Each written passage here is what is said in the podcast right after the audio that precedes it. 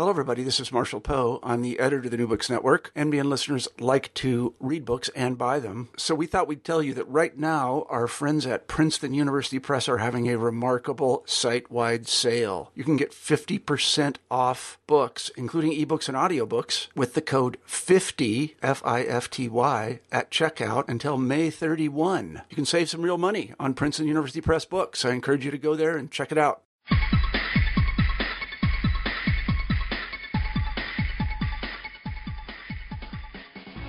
Welcome back to New Books in Sociology. I'm your host this week, Arturo Baiocchi. Each episode we look at a new sociology book and talk with its author, and this week we have Jonathan Metzl, the author of The Protest Psychosis, How Schizophrenia Became a Black Disease. In The Protest Psychosis, psychiatrist and cultural critic Jonathan Metzl tells the story of how schizophrenia became not only a common diagnostic term, but became a language in of itself to describe a growing number of African American men deemed volatile, belligerent, and unstable at the turn of the civil rights movement.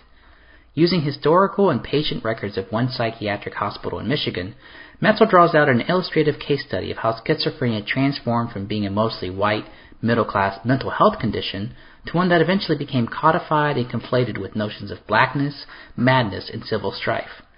While not a sociologist, Metzl nonetheless brings a sociological perspective to untangling the different social, cultural, and institutional forces shaping our current understanding of schizophrenia.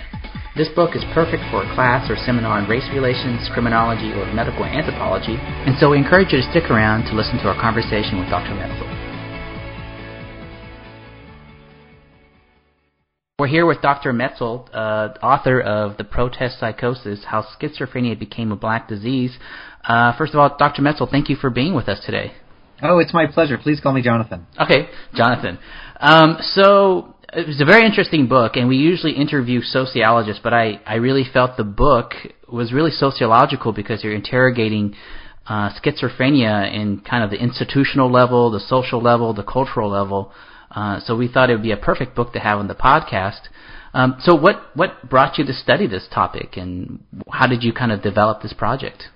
Well, thank you so much. I, I, I, will say a couple things uh, about that. First, I, I've done projects over the course of my career that look at the kind of pol- social politics of psychiatry and medicine in relation to issues of the social structure of the United States. Uh, the first project that I did was a cultural history of depression, and so I looked at sources ranging from pharmaceutical advertisements to popular memoirs and narratives about depression to case studies about depression from the period about 1940 to 2000. Uh, in the first book, it was called Prozac on the Couch, and in looking in looking at those sources, there was almost almost kind of a consensus in all the materials that I was looking at that if you were depressed or anxious or obsessive in the United States, at least according to these sources, you were also white.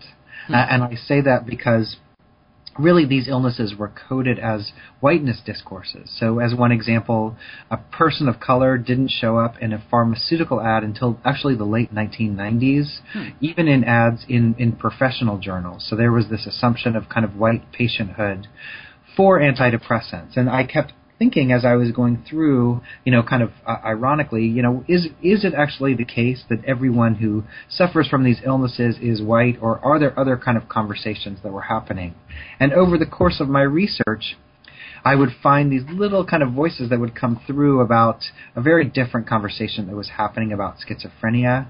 People thought that schizophrenia was something called slum psychosis, for example, in the 1940s, and there was this assumption. Actually, two sociologists from Chicago um, wrote a series of books and articles arguing that that psychosis and insanity spread through urban slums like a virus. And so there were there were these little snippets that would kind of go through. And for me, it was really that question that that interested me the most. Why why is it that there was there were these almost two split discourses? And when I started to look into schizophrenia, it certainly was a totally different conversation and much more associated, at least in the United States, in a particular period of time, uh, with angry African American men for for a period. And so that became the jumping off point was wh- what was going on with that other conversation. So it sounds like it this kind of comes off of your previous book a little bit, where Prozac on the couch, you're interrogating depression and how it's coded as white and and you you kept hearing these uh, side stories about schizophrenia and race in a similar way. So it, you kind of just changed a little bit of focus, but still kind of working within that framework of, I guess, interrogating something that we otherwise think is very biological, right? Because we hear a lot that depression is really, you know, a chemical imbalance, and schizophrenia is one of those diseases that, um, you know, seems very debilitating and would have would seem to be, you know, heavily organic as opposed to something else. Right, and in the book, I, I make two kind of arguments. On one hand, I am, among other things, a practitioner of psychiatry, and so I'm based in a department, or have been uh, at the University of Michigan, that, you know, I think rightly uh, argues that illnesses like schizophrenia cause certain symptoms delusions, hallucinations, paranoia, social withdrawal that are the result primarily of some underlying biological substrate. And at the same time, uh, you know, in, in my book, I'm, I'm not saying that I'm a Luddite and I want to smash the fMRI machine or the PET scan. Or, you know, I, I think that there's been a lot of important work done on the biology of mental illness. But what I also say is that, well, two things about that. One is that there still is no definitive biological test for schizophrenia or other mental illnesses for that matter. And so in, in the present day, the, the diagnosis of these illnesses is based in part on our biological understanding, but it's also based on observations that are made by clinicians at the time of diagnosis. And so that opens it up to a whole host of cultural perceptions and, and misperceptions that I think are just as important. Um, and the second part is that the material reality of what it means to have schizophrenia is in part shaped by biological or genetic factors, but it's also based in social perceptions and misperceptions, particularly in relation to race, for example, where African American men are far more likely to be overdiagnosed with schizophrenia and underdiagnosed with a series of other mental illnesses like depression and anxiety. Uh, and also, uh, I also talk a lot about misperceptions that people with schizophrenia are unduly hostile or violent, which again are totally based in stereotypes for for the most part, not borne out by by research. Uh, and so, what I say is that if you don't understand the cultural mechanisms through which these misperceptions are propagated, that you really don't understand really the, the, the, again again the material realities of what it means to have schizophrenia. And so I, I feel like those things need to be as well interrogated as biological mechanisms.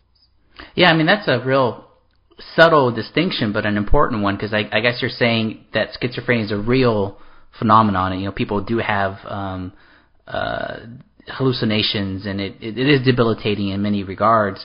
But that does not mean that cultural factors and social factors aren't also shaping both the expression of schizophrenia, but I guess our reactions to schizophrenia. And also that, that cultural factors create particular realities, that it's not like social and, and biological factors are, you know, one's real and one's not real, that both of those forces co-construct reality in a particular way.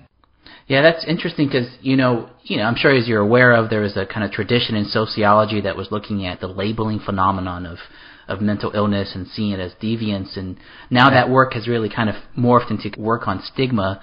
Um, but it's almost uh, sociologists are reluctant to some sociologists are reluctant to kind of talk about that tradition because some feel like some sociologists went overboard in the kind of constructionist critique of mental illness. So it seems like you're not walking a fine line, but you seems like you're uh, entertaining both perspectives at the same time. Oh, very much, very much so, very much so. I mean, in a way, I, I think that it's a similar phenomenon with psychiatry, but the pendulum swings in reverse in a, in a particular way, which is that we held initially that mental illness was social or developmental or psychoanalytic, and then people really went overboard, I think, with trying to find the chemical basis of mental illness, and so there is a swinging back to, I think, a more balanced approach in psychiatry as well, to say that biology is important, but so are um, de- developmental and cultural and contextual forces. So let's talk a little bit about the book. It, it, seems like the project started with you going to a mental health hospital or a psychi- psychiatric hospital in Michigan, Ionia, I believe it's called, right? And Ionia, yeah.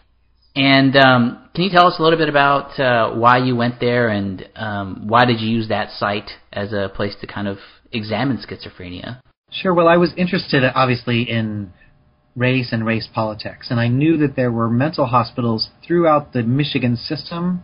And I had just heard rumors over the years that, that there were these hospitals that African American men from Detroit, and particularly African American men from Detroit who had participated in episodes of urban unrest like the Detroit riots, were sent. Uh, and so I was searching around for those records, and they were really hard to find for the most part because a lot of the records from different asylums had been destroyed.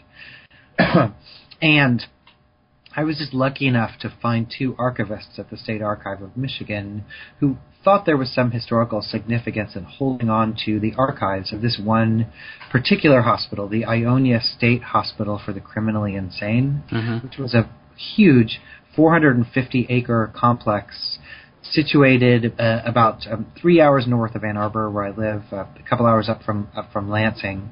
Um, and so it really was a kind of untapped uh, gold mine of these records that were kind of existing. It was like kind of the end of Raiders of the Lost Ark Part One. You know, they're just in a box in the back of the room, and they're bu- burning a hole in the box, but nobody knows why.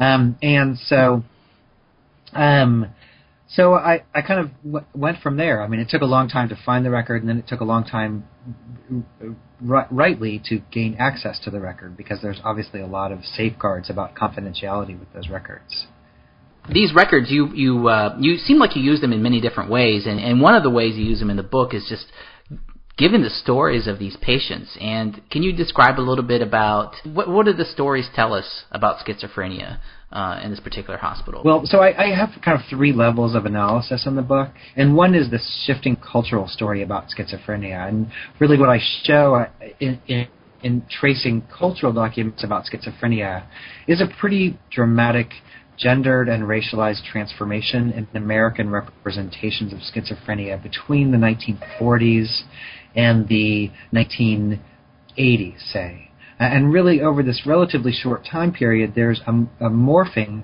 of schizophrenia from an illness that was, in large segments of the American population, assumed to be an illness of docile white women into an illness of angry, hostile African American men, and particularly racially protesting African American men. And so I tracked that story through the media, through newspapers, through the um, so-called African American or black press, um, through a bunch of other documents. And so part of it is this shifting cultural terrain. Then there's the shifting diagnosis of schizophrenia itself. And so what I show is that while there's all of this transformation and uh, uh, you know, what I show actually is that that transformation happens in part because of the actions of people with schizophrenia, but also and primarily because of cultural anxieties about the civil rights movement and certain protest politics that were happening at the time. Then I also showed that there was a shift in the diagnosis of schizophrenia. So in the 1950s, when the first DSM, Diagnostic and Statistical Manual, came out, psychiatry defined schizophrenia as an illness of a kind of mild personality condition that actually at the clinical level encouraged diagnosis in seemingly docile people and a lot of kind of schizophrenic housewives and schizophrenic sons and stuff like that. All of a sudden in 1968, the DSM-2 comes out. Uh, this is the second version of the DSM. And that text defined schizophrenia as an illness of projected anger and hostility. And then all of a sudden, overnight, you see this transformation, excuse me, in who gets dis- diagnosed with schizophrenia and how we think they act. So all of a sudden, there are these angry, hostile, protesting black men who start to meet the criteria for schizophrenia. And then the third level is to take that cultural and clinical story and apply it to my analysis of these of these particular charts. And what I find in the charts, for better or worse, was a similar transformation, which is to say that Ionia was a largely white hospital through the 1950s, and there were a lot of women who were diagnosed with schizophrenia at that time. And all of a sudden, in the late 1960s, um, these angry protesting black men start to meet the criteria for mental illness, and they all get sent to Ionia and they all get diagnosed with schizophrenia. And so, what I show, I, I, I hope, is that these changes in politics, anxieties, diagnostic politics, um, is um, is still uh, impact, you know, it profoundly impacted um, the diagnosis of schizophrenia for these men. And so again, I, I you know, it was it was a kind of interplay between cultural factors and, and really diagnostic politics. Now, when you say the uneasiness with um, protests and civil strife going on during the civil rights movement, how did how did that manifest itself? Um, you know, how did you kind of see that within either the psychiatric notes that you saw or the literatures that you cite?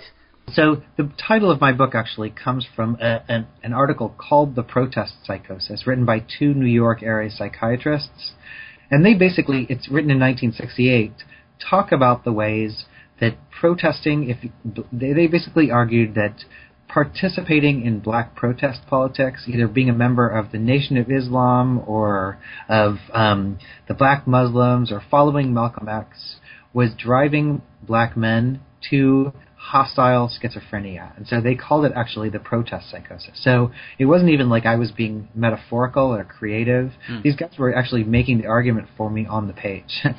At that same time, in the late 1960s, there were also, for example, in the book I show pharmaceutical advertisements that show angry black men with clenched fists who are shown as the new the new characters who, uh, according to these ads, were in need of uh, of um, antipsychotic medication like Haldol. Um, and so, in a way, again, you know, just looking at these sources, I, I could see in the cultural level how people were quite directly linking um, protests from the latter half of the civil rights era, particularly people who were aligned with Malcolm X and Stokely Carmichael and Black Power, to schizophrenia. And then on the other side, I went to the charts and just assessed how often black protest politics showed up in the charts, and it turned out that that was with great increasing regularity in the aftermath of 68 as well. So was the thinking back then that the upheaval of the social racial order was creating some kind of unstable environment for black men or that these kind of uh, politics was somehow unhealthy for them? I mean, what was the argument there? Well, there were two sets of arguments, and so one, one, one, which again, I'm I'm just even paraphrasing. I'm not even extrapolating. Um, was the assumption that either these kind of protests were driving black men to insanity, or that they ha- the black men had to be crazy to participate in civil rights in the first place. Hmm. But either way, there was this spreading kind of insanity. Now, I should say as as as a disclaimer or as a complicating point that this argument certainly was coming out of psychiatry um, in the articles that I reference in the book. But it was also actually coming from within the Black Power movement itself. And so I have a lot of examples of people like Stokely Carmichael, Robert Williams, Malcolm X, other people actually write saying, yes, black people are going crazy but they're being driven crazy by racism, or they're being driven crazy by living in this crazy world. And there was a kind of famous book also in '68 um, called Black Rage, written by two African American psychiatrists, Grier and Cobbs, in San Francisco, who basically make that point that black people are being driven to the brink of sanity by by racism. And so there really was a cultural debate at that moment about what the impact of politics were and what insanity actually showed us. Did it show us that people of color were more prone to insanity, or did it show us that the insanity actually was in the white civilization, not in the black mind? So I guess in a way, um, schizophrenia not only is a diagnosis, but it becomes a, a metaphor for dis- discussing uh, these issues. Because I mean, as you're describing that, Absolutely. that reminds me of you know the classic text that we always assign in your race sociology class. You know, Du Bois and Frantz Fanon, which you also mentioned in the book, and this idea of double consciousness and the strain that racism and structural racism has on uh, the mental health of a person of color. So it seems like those very arguments get taken up in this different way um, in psychiatry. A couple of things are interesting about that, and one is that again, I think that this was a this was a political metaphor that was up for grabs, and I think traditionally when people write histories like histories of, of a particular diagnosis, they say there's the cultural story, the metaphor, the trope story, mm-hmm. and then there's the diagnosis story. And what I try to show is actually you gain a lot by telling those two stories next to each other. That in a way, mm-hmm. um, in a way you, you you can't understand what happens to the diagnosis unless you also happen understand in different ways what happens happens to the metaphor. Um, so I, I don't see those things as the same thing, but I see them as linked in, in, in important ways, particularly in relation to protest politics. And then the other part is that schizophrenia literally means split mind. Mm. Um, and so people like Martin Luther King, who talked about schizophrenia a lot in his sermons and in his writings, and uh, Robert Williams, the NAACP leader who wrote Negroes with Guns, they're also playing with this idea of split mind, but for them, it's an adaptive uh, mechanism, not a pathology. So, of course, they're taking the idea of split mind not from psychiatry, but from, as you suggest, Du Bois and double consciousness and ideas of what kind of psychical adaptations do you need to make to survive in, in a racist society. You know, something that comes up, I think, a lot in critical race theory and, and sociology of race relations is is is trying to deal with both the kind of symbolic and material consequence of whatever you're studying. And it seems like in the book, I mean, just the way you you organize it, and it seems that you're telling parallel stories um, at the same time. There is this tension of um, schizophrenia, schizophrenia as a symbolic category uh, that gets lumped into different things, but there's also kind of a institutional story that's going on at the same exact time. And and I, I know for sociologists, they might not actually be very familiar with the institutional story that's in the backdrop, we not only have the civil rights movement, but mental health is is changing as well, right? I mean, the this hospital that you're studying is at a time when it its fate is also very in question, isn't it? Absolutely, absolutely. And I should say, just to out myself as a preamble to that question, that actually I'm, I've been at the University of Michigan for my career, but I'm actually moving to Vanderbilt University next year. Okay. And I will be partially housed in the sociology department. So I, I I would like to main, to maintain my outsider status, even if I'm in uh, in sociology as model. But I, I think you know, for me, it's it's not just that sociologists would be interested in this. It's actually for me personally, like I'm actually feeling at home more in sociology, leading leading to partially this appointment because I do think that there there's a level of structural analysis in sociology that I find incredibly important for for the kind of work I do. So, um, you know, so I think that definitely there is an institutional story here. Um, um, and that that is that um, th- there's the, the criminalization of mental illness, basically. And it's it was shocking, even as somebody who trained in psychiatry, to see how how that played out um, in in relation to the institution that I that I'm studying. So I studied this hospital for the criminally insane. That over time, as more and more angry African American men get hospitalized and other things happen, becomes more of a, a, more of a kind of penal institution. And in 1977, the hospital that I studied almost overnight becomes itself a prison. It, the it became the Riverside Correctional Facility. And so part of what I'm showing is an evolution in thinking about schizophrenia, whereby it morphed from an illness of hostility, really from an illness of docility to one of hostility, and um, almost of an illness of us, kind of the American mainstream, into an illness of the deviant others. And what I argue is that that, that logical shift really helped this transformation from hospitals to prisons that other people, Bernard Harcourt, for example, have, have shown as, as happening as well. So, what is going on with mental health hospitals? Why are they closing down, and why is the penal system coming up um, at the same time? Well, it, it's interesting because people who study the 60s will very often argue that the time period is marked, of course, by what was called deinstitutionalization. So there was just a public outcry about pretty bad conditions in, in mental asylums. We were warehousing a lot of people. And the way that story has generally been told is that that led, along with other philosophies like anti-psychiatry and other things that were happening at the time, to a, a transformation really from the hospital to the community, for, for better or worse. And so, um, re- really, that um, that that transformation um, is thought to lead to the kind of opening of the doors of the mental hospitals. We let people go. We create the problem of homelessness, and all those things are true. But it was also the case from the sources that I looked at that particularly the African American men who were in these protest categories were not being deinstitutionalized. They were being, I'm going to use Bernard Harcourt's term, reinstitutionalized, hmm. which is to say that, I mean, quite literally in the charts, these guys were mental patients one day and they were prisoners the next day. And so this institutional history really had tremendous material consequences for the lives of these of these men. You hear now that prisons are now the new mental health hospitals, and, and at least the story that I I thought was going on was that oh because there isn't enough mental health services out there, you know, the prisons just pick up these people from the streets.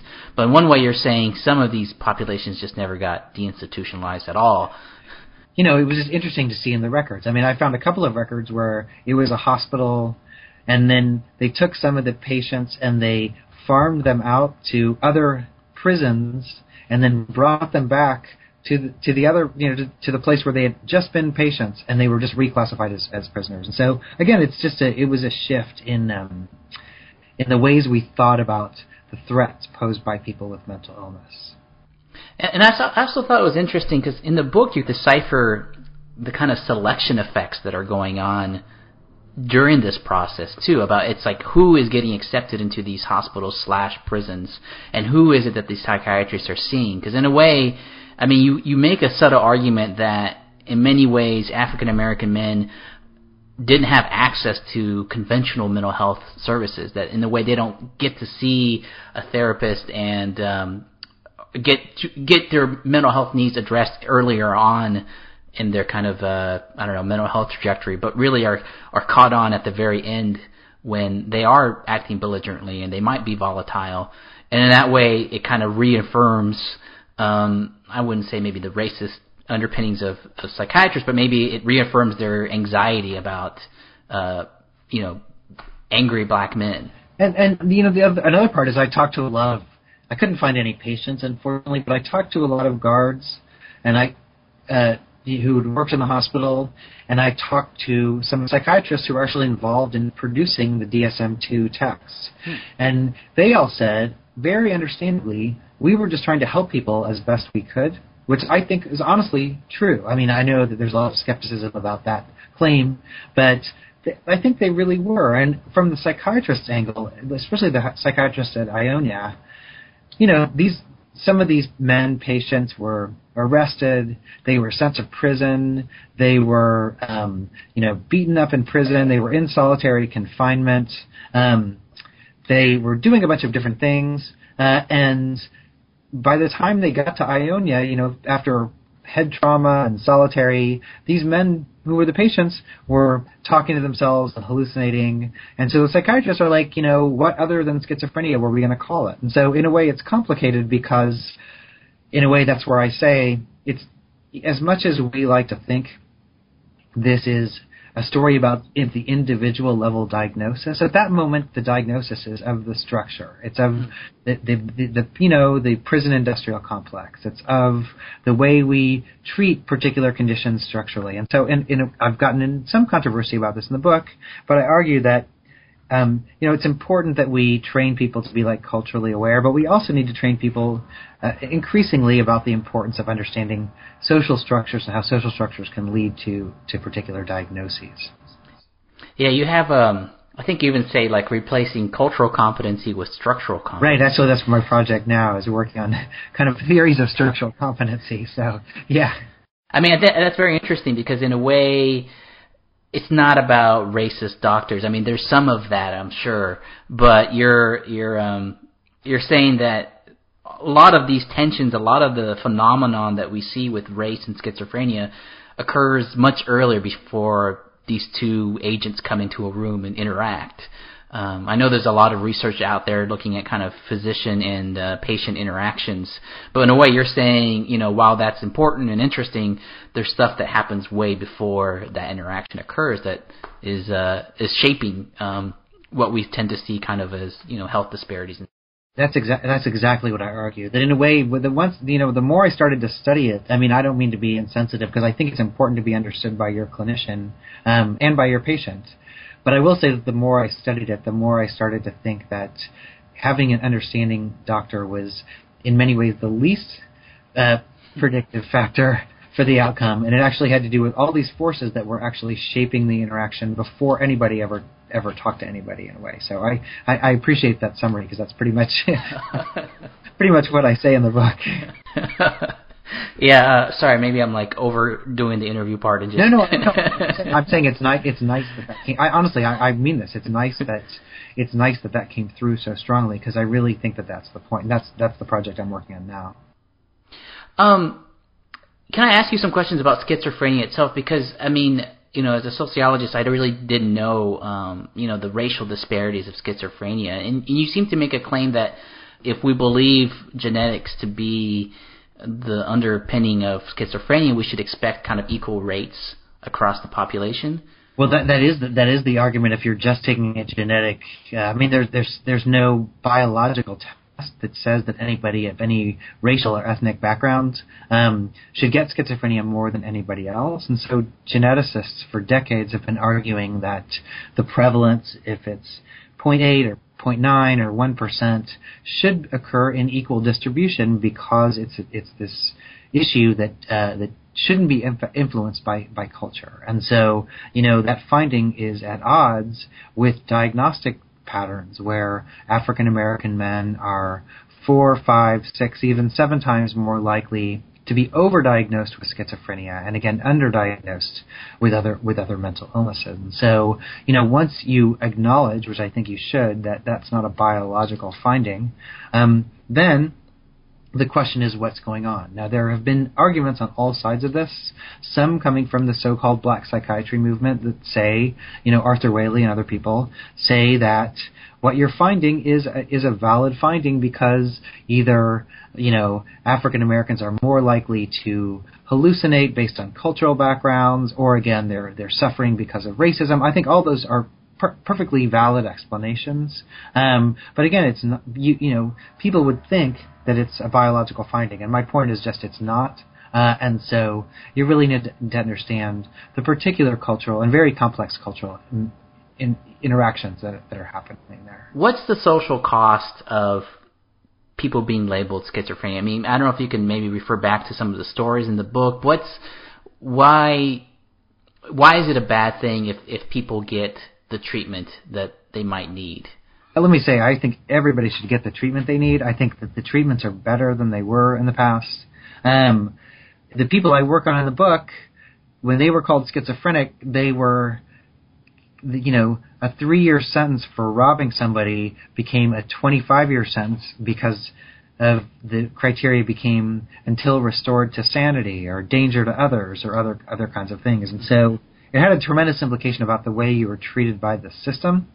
Um, that I mean, obviously, there's all the stuff about stigma, but again, I, it's not like I'm saying schizophrenia is not a real thing. I think it's a very real thing, but I think it's real in part because of biology and in part because of these other institutional factors that help help define what it what it is, and especially for the criminally insane people, it became this very broad term that was used to justify very very long uh, sentences, sentences that were far longer than what they would have gotten just for, you know, the straight up crimes that they were supposedly convicted of, uh, of um, committing. It's a way of prolonging, uh, almost outside of the uh, penal system, uh, people's prison sentence. In a way, in a way. I mean, certainly, certainly that's the case, and and you know, you, it makes sense. I mean, some of the criteria, at least in the 1670s, people were starting to say that you know, these people are a danger to self or a danger to others. That rationale was used to keep people for, for extended periods of time. And and do you feel like that's still occurring today? Well, I think what's occurring today is that, as you were saying, prisons become the de facto mental hospitals, uh, and I, I think that's a tremendous injustice.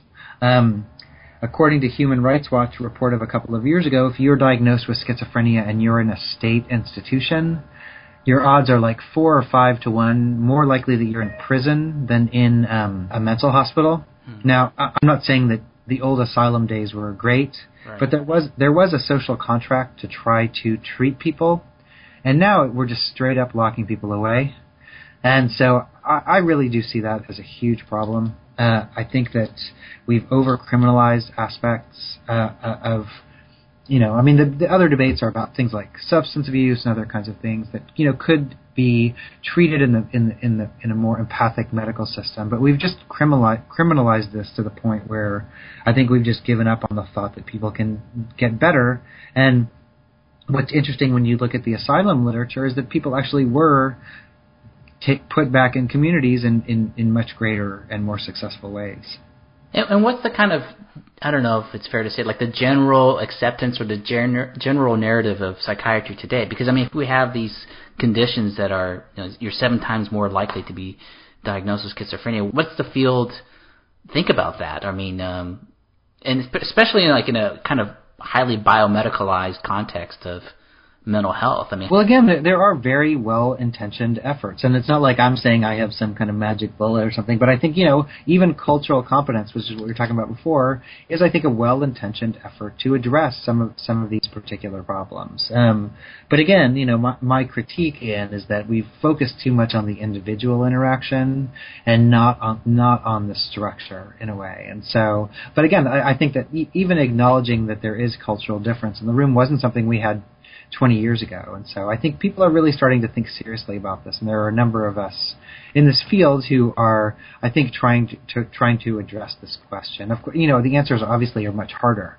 I mean, it's easier to make somebody culturally sensitive or aware, or at least to give them a module that they'll have a certificate that they're more culturally sensitive aware. But um, but it's much harder to you know, change economic imbalance or, you know, uh, things like that. But I think that, you know, in a way, what we're seeing are psychiatric manifestations of, of social systems in a way.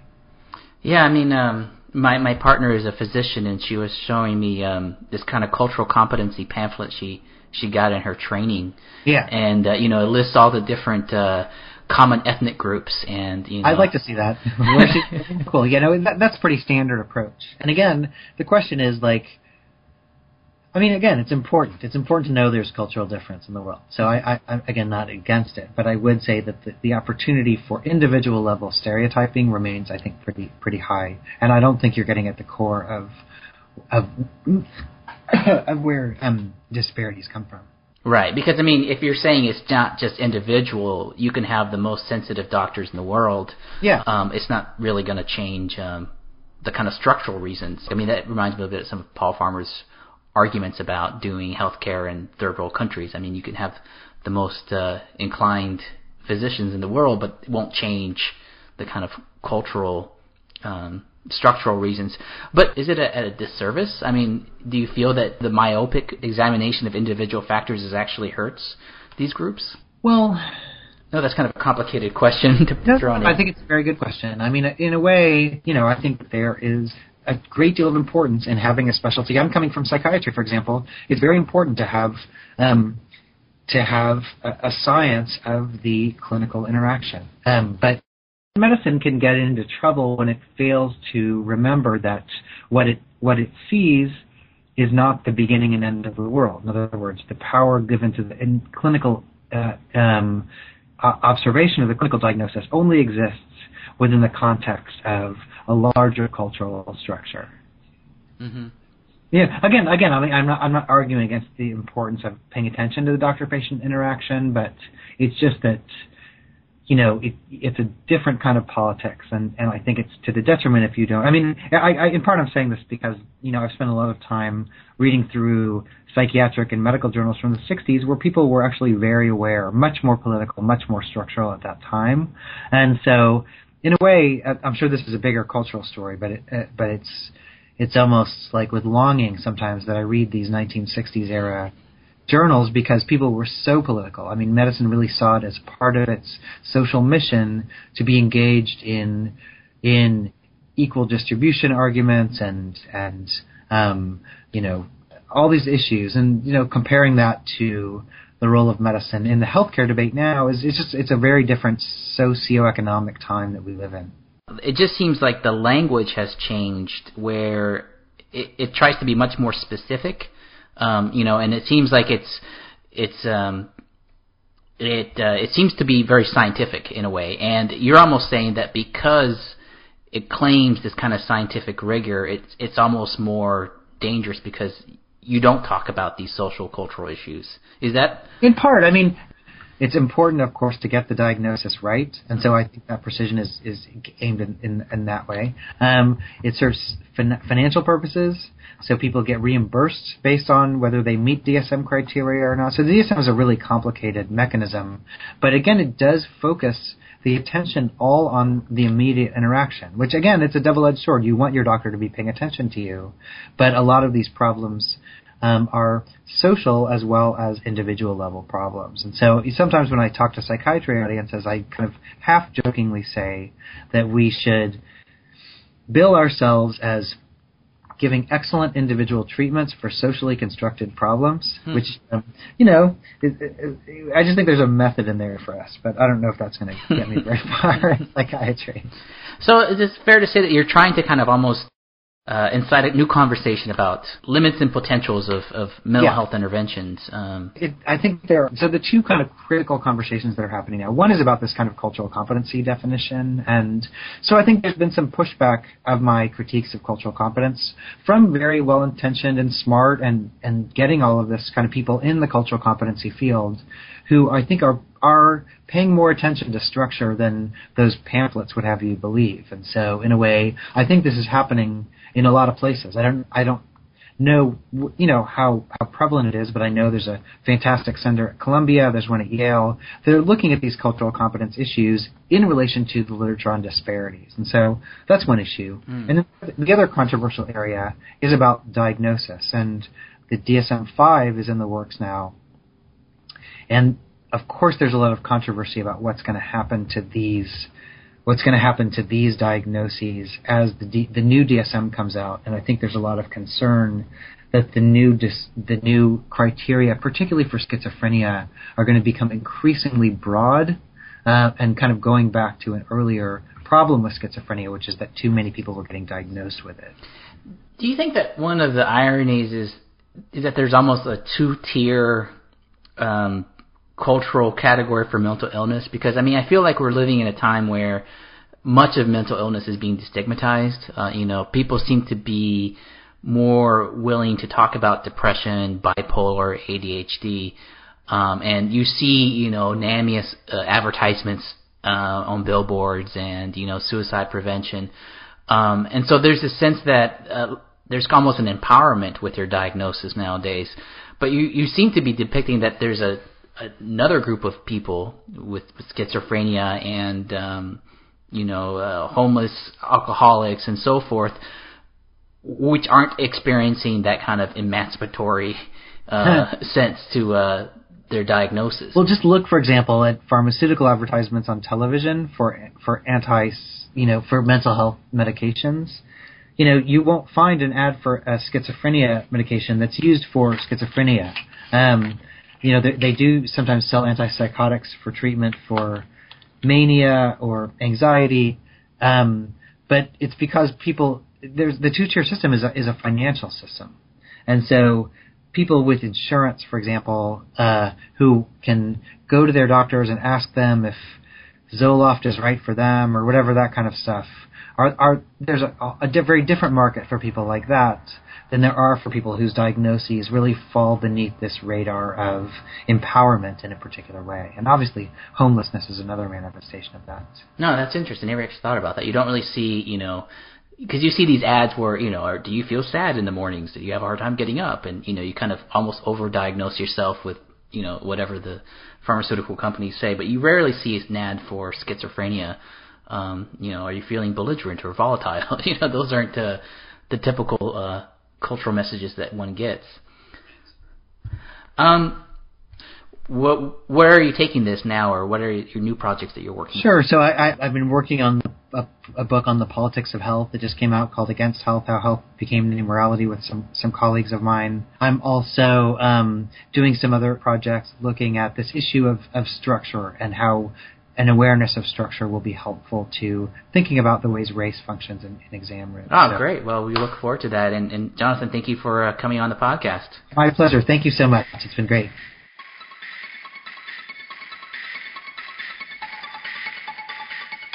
You've been listening to an interview with Jonathan Metzl, author of The Protest Psychosis How Schizophrenia Became a Black Disease, published by Beacon Press. I've been your host, Arturo Bayaki, and this has been the New Books in Sociology podcast.